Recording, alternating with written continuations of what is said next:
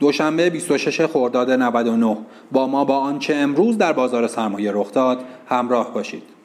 بازار سهام امروز با نوسان مواجه شد، اما شاخص کل تونس علیرغم عرضه‌های نسبتاً سنگینی که وجود داشت در عدد یک میلیون و دویست هزار واحدی تقریباً تثبیت بشه. تداوم روند تزریق نقدینگی حتی در شرایط امروز بازار نیز ادامه داشت و امروز شاهد ورود نهصد و شصت و یک میلیارد تومان نقدینگی تازه به بازار بودیم. ارزش معاملات خرد اما امروز با اندکی کاهش به رقم حدوداً هفده هزار میلیارد تومانی رسید. این روزها به دلیل نوسانات بازار شاهد تثبیت ارزش معاملات خرد در بالای ده هزار میلیارد تومان هستیم. از مهمترین تحولات امروز عرضه صف‌های خرید پالایشگاه‌ها بود. بانک‌ها و خودروسازان اما مستحکم بودند. بنابراین واضح است که رشدهای یکپارچه و دست جمعی را دیگر شاهد نخواهیم بود. به طور نسبی ارزها در کلیت بازار وجود داشت و در بزرگترها بیشتر دیده می‌شد.